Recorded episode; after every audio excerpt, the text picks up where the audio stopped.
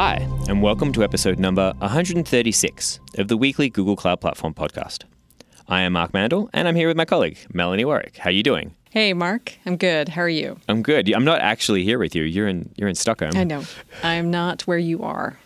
Not today, anyways. Not today. Uh, today we've got some pretty amazing content. Uh, we're talking about robots. So we're talking with Raia today about reinforcement learning and the research that she and her team have been doing out of DeepMind, and this, of course, also plays a role in the robotics space. So that is a fun thing to be diving into, and I'm glad we've got her joining us today. But as always, we start out with our cool things of the week, and we will end with our question of the week. And so, question of the week is How do you connect a Google Cloud source repository to an existing Git repository? Because that is where everything is at with code. Is you got to be able to have a Git repository, and you got to be able to connect it to wherever else you're going to store it, and in this case, the Google Cloud source repository. So, Mark, cool things of the week. Sweet. First, we want to mention the AI Adventures, the new video that Yufeng, one of our colleagues, has put out, I think about a week ago.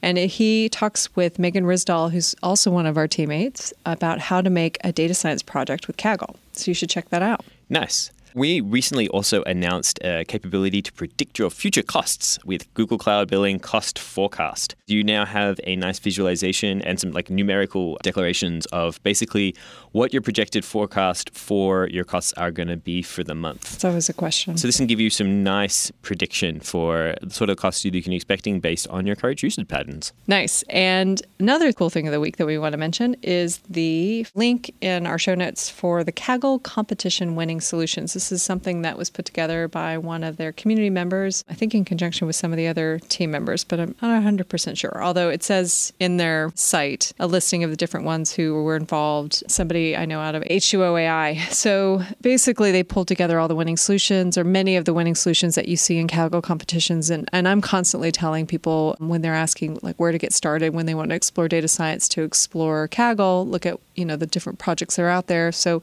this is very helpful if you want to look at what's been done and see if you can recreate it. Absolutely. And uh, if people should remember, Kaggle is on the GCP podcast episode 84 back in 2017. So if you want to learn more about Kaggle, definitely go back and check that out. Yeah, you guys talked to Wendy, which was great. Yeah. Uh, finally, uh, we announced a new project, a new open source project called Jib, which is for building Java Docker images better. I like this. This is a really cool Java tool that has integration with Maven and Gradle. So you can just add the plugin to your build and basically have your Java application containerized in no time at all. I really like these sort of tools that make these kind of workloads a lot easier to manage. So that makes me happy to see. Yeah, containers. Got to get a little container plug in there. I got, I got to get some containers in there. Absolutely. Yeah. Awesome. All right, Mark, I think it's time for us to go talk with Raia. Let's go do that. So, this week we are thrilled to have with us Raia Hadsell, who is a senior research scientist from DeepMind. Uh, and we're going to talk about reinforcement learning and navigation. So, thank you for joining. Thanks, Melanie. So, Raia, can you tell us a little about yourself, your your background in the space? Sure. Well, I've been at DeepMind for the last four years. I lead one of our research groups in the deep learning area, um, work on problems in robotics and reinforcement learning, lifelong learning, a bunch of different subjects that, that I'm excited about. Before this, I worked at SRI International. I was at Carnegie Mellon for a little while. And before that, I was at New York University, where I did my PhD with Yann LeCun. So a lot of neural networks trained in different ways over the years for different things. What inspired you to go into robotics research to begin with? I really loved the idea of writing code and coming up with algorithms, but then going out in the real world and seeing if they worked or not. If I did robotics, then I could uh, take my algorithms out. I could run them on a mobile robot that we could that we had, and I could see whether or not the robot ran into the tree or went hmm. around the tree. First problem of mobile robotics: avoid the trees. It also, robotics brought me into machine learning because we really wanted ways of making the robot behavior be adaptive. I didn't want to run the robots on paths that all looked the same or on roads with markings. I wanted to run the robots in the forest or on paths in, in the grass or through shrubbery where it would have to identify where the obstacles were and where the clear paths were. And that required machine learning, that required adapting over time. So that sounds really interesting. What sort of like what allows like i don't know anything about machine learning what allows you to do that kind of thing that lets robots basically what see space The way that we did it then was to sort of collect data all the time. We'd label that data as to whether or not it was the ground or an obstacle, and then the robot would learn that immediately. Um, and so, and, and it would it would train a neural network to make a decision, either good to drive or an obstacle bad to drive there, and that worked well and it allowed the robot to adapt and to change its its decision but what we actually do now is reinforcement learning. Maybe i should explain the difference between reinforcement learning and machine learning. Sounds great. People are probably familiar now with things that we call ai systems that might do things like recognize objects in images um, or help make some decisions. And that's done usually using supervised learning where we have a big data set uh, of for instance images, and each of those images has a label attached to it, like this is an image of an apple and this is an image of a monkey, um, etc. And you train a neural network to produce those labels by teaching it, and the data set stays exactly the same. And that's really important to make the learning work well. What if instead we want um, our algorithm to take actions in the world? And the only feedback we're going to give is a reward, either a positive reward or a negative reward. So instead of giving labels and sort of drawing data from a data set, we, we want an algorithm that can interact with the world, have feedback that comes as positive or negative rewards, and change its behavior based on that. That type of learning is both more powerful because then the algorithm is actually interacting with the with the world and able to take actions, for instance, uh, driving instructions. But it's also a lot harder Say I want my robot to be able to drive around a room. It has to make all of these decisions about when to turn left and when to stop and when to go faster and when to get slower. And then at the end, I say, that was good or that was bad. You hit things or, or you did well. And the algorithm then needs to figure out ah, where did I make the mistake or where did I do the thing that was good? And it needs to do something we call credit assignment. Get a good reward, and I need to figure out how to change my neural network to incorporate that information. And that's what we call reinforcement learning. And it's very much the same as the way in which we think that for instance, a dog learns to do a trick by using a positive reward when it does the trick. But, but it is quite different from supervised learning or other types of machine learning. And I know that DeepMind is well known for the experimentation and exploration with Atari games. This is sort of a starting point or a well known point, you know, when we start talking about reinforcement learning, which games, granted, Mark, is all your hmm. uh, area of expertise. So I know you love that kind of stuff one area you've been studying is dealing with navigation. What helped drive the current research that you have? I mean, it sounds like obviously your interest in the space, your exploration around spatial awareness in the past. Mm-hmm. How did you decide to go down this path with reinforcement learning? For things like Atari games, you don't need a lot of memory. You need to learn how to play the game. So we talk about an agent learning to play the game. That's that's the usual term that we use in reinforcement learning is that the algorithm that's changing over time and is getting rewards is called the agent and it interacts with an environment, which could be an Atari game or it could be a maze in the case of navigation. And navigation really brings a whole other level of difficulty to it because you need to have a memory of where have I been before? Where am I right now? Where am I trying to get to? So you need to incorporate all of these different cues. And when I'm talking about a maze, I'm not talking about a maze that you get to see from the outside, that you get to see the whole thing. No, imagine a 3D hedge maze where you can't see beyond your current space. And you need to try to have that spatial representation, that spatial understanding that says, I know where I've been before and I know where I'm going to try to get to, and I'm going to try to learn the path to get to that point. So I just thought that it was a really interesting area of research. It was very challenging. And so we did some research that showed that we could train our algorithms to solve these 3D mazes and that we could train agents to do that where the mazes were sort of a, a game. We actually used the Doom engine nice. to create all of these different mazes and try to just have the agent get from wherever it spawned to a goal location. Um, and if it gets to the goal location, then it gets uh, teleported somewhere else and it needs to find its way back again. So it both has to do exploration as well as remembering where was the goal and finding its way back there very quickly. And we trained algorithms, we trained agents that were better at doing this than a human. And we did that by incorporating memory into the algorithms, into the neural network itself. And that's a bit different than what we think about traditional robotics. Algorithms for doing navigation usually start by let's build a map. And then we can run a path planning algorithm on the map. And then we can send the control instructions to the robot to follow that path through the map. Instead, here we're doing it all intrinsically with instead of an explicit map, we have an implicit representation. And that's much more the way that we navigate, which I find really interesting. So, you talked about both a simulation and robotics in the real world. I'm guessing that you do your training in the simulation. How does that work with the translation between both things? I'm guessing the real world's a little more complicated than the simulation. Like, what's the there challenges there? Yeah, absolutely. The real world is is very hard. Robotics in general with reinforcement learning is very hard. I mean, why is it hard? Well, the world has a lot more noise and complexity to it than the simulations that we create. And that makes these algorithms, which are visually based, right? You're looking at an image, that makes it, it awfully hard to operate. It's also hard because the amount of data being used. So the agent that can learn to navigate in mazes better than a human can learns for over a billion steps in the network, That's which means lot. it's about a week of 24 hour training. And that's not just one agent, but that's usually about 128 different distributed uh, agents uh, learning at the same time. Multiple different agents distributed across the network, Right, exploring exactly. similar spaces. And that's exactly why we use simulation, is because we can run it again and again. We can speed it up. We can run it 24 hours a day. Um, and we can understand which algorithms work. Just curious, are you using TensorFlow? Yes. Nice. So, in terms of the work that you're doing, the streetwise navigation research that you guys were doing, you were using some real world data. Is that right? So, after working for a while with these simulated mazes, like I said, using Quake or Doom engine, they were really good to work with, but I really felt like we weren't really demonstrating that these algorithms would work in the real world. And we wanted to have at least some of that real world noisiness and complexity.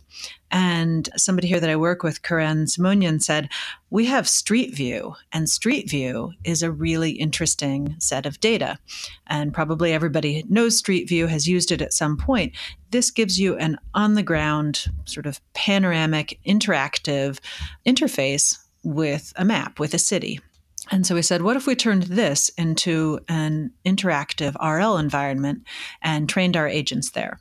We took Street View in an area, for instance, all of New York City, most of Manhattan, and we turned that into an interactive environment. So on each frame, on every uh, step, then the agent gets an image that's just like you would see if you were using Street View, but without any of the arrows or other information. And it gets to decide on an action to take. It can turn in a circle, it can look up and down, or it can take a step. And if it takes a step, then it will move forward to the next panorama in Street View if there's an edge there. And, and that allows the agent to actually walk across New York City and try to find different goals. So we made different sorts of games here and tried using those same algorithms to see if the agent could learn to explore New York City. And what were some of the algorithms that you used? So, we've been mainly using an algorithm called Impala, which is an actor critic method of reinforcement learning. It works very well uh, distributed. So, you can think about it as there are a bunch of different actors, say 128 different agents. They've all got a copy of the neural network that we're training, and they're all somewhere different in New York City in this virtual environment, Street View. They're all in different parts of New York City, and they're all trying to find their way to different goals and that's the sort of gameplay. And then there's one learner, and all of the updates to the neural network come to that learner, and it puts them all together in a nice way and, and learns over time. And that, that's the algorithm. It's almost making me think of like a scavenger hunt. Yeah, it is. That's that's a bit how we thought of it. That it would be a scavenger hunt or sort of a taxi task or a, a, courier, but you have to go from one location to another location. If you get to that location, you get given a new place to go to. And uh, we just watched the agents after they're trained zooming all over the city. The interesting thing was when we started training with Central Park, right in the middle of this big area of play. Usually in New York, it's pretty simple. If people know, I'm sure that some people know New York City or have visited, it's pretty simple. You go down the block, there's this very regular street layout, but then all of a sudden there's Central Park. And there's only three, I think, different roads that cross Central Park. So the agent actually needs to learn ah, if I need to get across Central Park, I'm going to need to take one of these streets that go across. Similarly, in London, the agent needs to learn where are the bridges over the Thames, over the river, so that it can get from one side to the other side um, efficiently. And it does learn all of these things. So I'm guessing that what you were talking about before with the agents weren't given the map beforehand. They had to learn that while they were driving around. Right, exactly. So the agent never sees the map, never gets the advantage of seeing the map. It just sees an image of the street ahead of it, and it needs to explore and sort of load up its brain, its own neural memory with all of this information. My understanding from the way your network structure works is that it's modular and it's usable for transfer learning to be able to move from one city to another city after we figured out that this did work and that we could train an agent to move around one city, we, we thought, well, that's interesting, but it's doing that, well, a lot because it's just memorizing the city. And we said, we want to be able to have an agent that can navigate not just in New York, but then in London and in Paris. And if it gets to a new city, there's some things that we have to learn. We have to learn where the neighborhoods are and what the landmarks look like and things like this. But there's a lot of things that we carry with us. There's a lot of transfer of, of information that we do from city to city. And so we wanted to see if that was the case. So we built an architecture that was more modular, where there's part of it that is general and that is applied to each new city, and there's part of it that's just city specific. And over time, that part of the neural network that is city specific learns to encode just the the details the where's like the, the eiffel tower? Where's the where are the best bridges across the thames? What does uh, central park look like? Learns these specific things. And the two uh, work very well just being trained together. And you can plug and play those a little bit more. And, and that's uh, a recurrent neural net that that's right. the policy That's right. it's location a LSTM, a long short term memory. I've heard about grid cells. Can you tell us a little bit about what grid cells are and how they play a role in this research? When we think about biological navigation or biological spatial understanding, we think about these neurons that have been found in the brains of mice and rats that are called place cells and grid cells. Um, there's a few other types. There's border cells, head direction cells, but we can focus on place cells and grid cells. And and there's been uh, amazing research. The Nobel Prize was just won a few years ago by Edvard Moser, who discovered the grid cells. These are neurons in two areas of the brain, and grid cells are very general and they just measure how far it is that we're walking, that we're moving along. So think about it as if I walk down a street, then I'm going to have a neuron in my brain that's counting every one meter and it's firing every one meter that I step. There's another one that's firing every meter and a half when I take a step, you know, when I when I get to each meter and a half. Another one that might only fire every 10 meters as I'm walking along. And these are hexagonally arranged in the brain so that their, their reactivity is hexagonal as you walk through the environment. And they give a way of measuring both direction and distance. So when I take a nice complicated path wandering around my neighborhood, say at home, if you ask me at any point to stop and point back to where my home is, I can just reach out an arm and point straight back to where home is. Even if I've taken some uh, circuitous route, we think that's because of grid cells. Place cells are different. Place cells memorize a specific place. You have a place cell that goes off in the kitchen of your home and nowhere else in the world. Or at least you can think about it that way as being a unique identifier for different places in the world. Interesting. So, one of the things that we found a few years ago when we started doing this navigation research using recurrent neural nets is that if we trained an agent to simply move around an environment accumulate its estimate of, of where it was over time. So basically be able to to do that pointing task. That what we would get is inside that neural network, we would get something that looked a lot like grid cells. And we did some more tests and did a lot of different experiments. And we just published our results last month in Nature. And this was a joint work between the neuroscience group here at DeepMind and the deep learning group.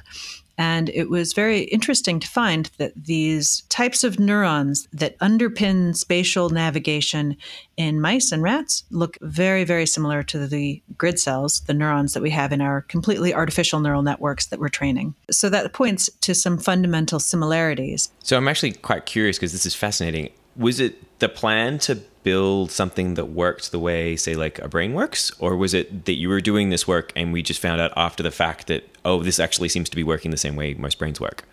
Well, it was a little bit of both. My colleagues Andrea Banino and Darshan, we were working on this from the beginning together. So they were talking about grid cells, and I was talking about robots and uh, yeah. you know but we were working on the same code base on the same thing and so we really just started looking for it at the same time that it was there. You know that that that's how research works. It was it was an exciting discovery though, and then it took a couple more years to really convince ourselves that this was what we were seeing, and also to demonstrate if you train the neural network in such a way that these grid cells emerge, that the agent that has those grid cells can then do things like shortcut navigation. It can take a shortcut in the same way that we can. Agents that don't have that are going to retrace their own paths again. So it completely changes the behavior of the agent in terms of being able to, uh, you know, point towards where you want to go and find that shortcut if it's there. Um, a lot of other types of behavior as well but basically we are trying to repeat some of the fundamental work experiments that were done with rodents and see if they applied also to our agents and just to be clear although most of the research has been done with mice and rats um, neuroscientists are quite certain that grid cells and place cells are something that exists in all mammals or at least um, most mammals there are 3d grid cells in bats for instance so is the shortcuts one of the surprises that you found in the research? Is there is there other surprises that you've seen that you didn't expect? That's a good question. The shortcuts were exciting because uh, they weren't actually a surprise. We predicted that, and then we and then it took us a long time to come up with the experiments that would actually prove it. um, and and that's exactly how you how, how you want it to work. You want to Fair. to have a hypothesis and then eventually be able to to demonstrate it. I find the reason why I love doing reinforcement learning is because you're training agents that end up with some behavior and you don't know what that's going to be in advance. And you can train agents that cheat in many, many different ways. For instance, I work in manipulation as well with uh, robot manipulation, trying to pick up objects. Think about how do I train a robot arm to pick up a ball off of a tabletop? and you say, well, you're going to give that robot a reward if it gets the ball to, you know, 10 centimeters off of the tabletop. So, what is the agent learn to do? It learns to simply flick the ball, for instance, so that it bounces into the air, which is easier in a way than actually picking it up since we use simulators a lot, agents are extremely good at finding the bugs in the simulator. If you want to find a bug in your simulator, hmm. you train an agent. It's going to find the bug in the simulator in some way of uh, reward hacking. We call it. It sounds like some good opportunities around security. yes, exactly. This is this is done in security research. Well, so what are some of the challenges you had, especially when you were doing the research in terms of streetwise navigation? Scaling it to very large environments was definitely challenging. We spent a lot of time just saying, how can we run on an area the size of New York that's got 80,000 um, nodes in that graph, panoramas that we're working with. I can give most of the credit there towards Piotr Mirowski, who's the uh, lead author on that paper, actually. And uh, he, he really was able to make that work both through architecturally, you know, coming up with better ways to manage memory and manage TensorFlow and et cetera. Also, algorithmically, uh, training the agent with a curriculum. So it starts out learning about places that are close by, and then its um, horizons expand, and it, it eventually learns the entire city. So that was a challenge. Anytime that we work with actual real robots, that's a challenge. You know, it feels at least like it's 90% solving problems that are not interesting, not publishable, uh, hmm. not important, but they have to be solved so that you can do the 10% of exciting real research. So to maybe bring it back to sort of like a practical level in some ways, like so this seems to be useful for for navigation stuff. Is it just useful there? Like where can we see people eventually, at least, using this research? I think that if I want to you know, find my way across New York, I'm going to use Google Maps and the very standard algorithms that are used there. Very good algorithms to do routing. But I think that there's reasons where we might want to say, just based on the visual information, what can I see here and what can I infer? So, for instance, a blind person that wants to navigate and wants an assistant might not just want to know where to turn, which Google Maps can give that information, but also what does the street look like and some other information about what is there visually, or some notion of how navigation would work from the point of a visually based algorithm rather than a, an algorithm that knows the underlying map. There's other interesting ways in which one could use this. If you've ever tried to navigate around a city where you don't know the language, it can make it very hard because you don't know how to read the street signs, even. So, being told to turn right on street X isn't meaningful if you don't know the language or don't know the alphabet in particular. So, there, I think that we could give more semantically guided information that's based on the visual appearance of the area. More fundamentally, I'm, I'm hoping that we will be able to continue to give information to the neuroscientists about the ways in which these things might work in the brain. One of the applications there is that they've discovered that the grid cells in the brain are very related to Alzheimer's disease. And so there's a strong relationship there in that if your grid cells are not performing well, then you're more likely to be in stages of Alzheimer's. Yeah. So I'm not sure what we can do with that connection, but it's very interesting. Well, that's how usually research goes. A lot of times you don't know really where that's going to go yet, but still the potential is, is exciting in some ways. If somebody wanted to explore the work that you've done recently, see how they could use it in their own research, you know, how would you recommend them exploring it? What resources would you suggest that they check out, especially for reinforcement learning? Yeah, there's um, a lot of good material on the DeepMind site. We have all of these blog posts that both give you a really nice high level understanding and also give you some resources at the end of that blog post to drill deeper, to go to other articles or go to the actual journal publication. That's probably where I would start. Yeah. I'm curious too. What's something that you've seen in the robotics research space in general in the recent years that would have blown your mind several years back mm-hmm. if you think about it now? Uh, so, the work that Boston Dynamics has done in robotics has always been amazing and years ahead of its time. So, this is the Atlas robot that now can do backflips, and Spot Mini, the dog like robot from, from Boston Dynamics that can, you know, open doors and, and navigate incredibly well. Of course, I am going to say that these don't use uh, any machine learning or very little machine learning. And, and that's actually great for us who do learning based robotics because it sets the bar really high. And I'm really excited to see if some point we can have humanoid robots doing backflips from a machine learning point of view instead of a optimization and control perspective. On the learning side, I think that the work of the group at UC Berkeley has been really amazing. They've been able to have robots do things like tie knots in ropes after a single demonstration by a human of the type of knot that they'd like to be tied, or robots uh, opening doorknobs and such. Also, work that they've done with the group at Google Brain. This is wonderful. And I know we're running low on time. Raia, was there anything else that you wanted to mention that we hadn't already covered, or are you going to be speaking somewhere soon? I just came back from a conference, so I'm not. I'm, well, I'm on my way to uh, a summer school where I'll be talking uh, the Transylvanian Machine Learning Summer School. I don't have any big talks planned until next year, probably. But we're just at the beginning of really understanding AI and how there's a lot of things that we call AI algorithms. But real AI is where we start to understand more about cognition in the human brain. And I think we're just starting to scratch the surface of that. And I find it thrilling not just for the types of discoveries and types of scientific research that we can do with this, but also um, because it helps us understand the human mind. Great. Thank you again for joining us. We really appreciate giving the insights about the research you're doing around navigation, around reinforcement learning. Thanks, Melanie. Thanks, Mark. Thank you so much. Thanks again, Ryan, for coming onto the podcast, spending some time with us to explain what your team has been researching and getting a little bit more familiar with reinforcement learning. I think now it's time for us to dive into question of the week. How do you connect Google Cloud Source Repository to an existing Git repository? This is an interesting question and something I've tackled myself. So, if you're familiar with Google Cloud source repositories, they're basically our hosted private Git source repositories.